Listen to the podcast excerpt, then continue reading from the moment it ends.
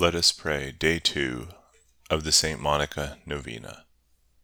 In the name of the Father, and of the Son, and of the Holy Spirit. Amen. Exemplary Mother of the great Augustine, you perseveringly pursued your wayward son, not with wild threats, but with prayerful cries to heaven. Intercede for all mothers in our day, so that they may learn to draw their children to God. Teach them how to remain close to their children even the prodigal sons and daughters who have sadly gone astray.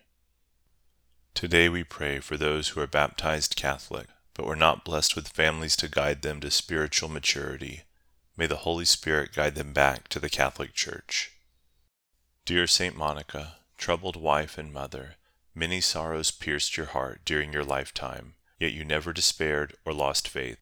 With confidence, persistence, and profound faith, Pray daily for the conversion of your beloved husband Patricius and your beloved son Augustine. Grant me that same fortitude, patience, and trust in the Lord.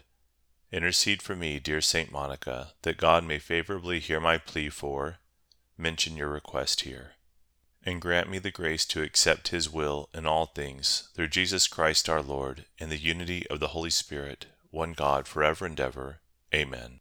In the name of the Father, and of the Son, and of the Holy Spirit. Amen. Thank you for praying with us at Pray Catholic Novenas app. You can find our mobile app in the App Store. Just search for Pray Catholic Novenas or at the link below. To learn more about this particular novena, stay tuned after the last day of the novena or find out about it on our webpage below. God bless.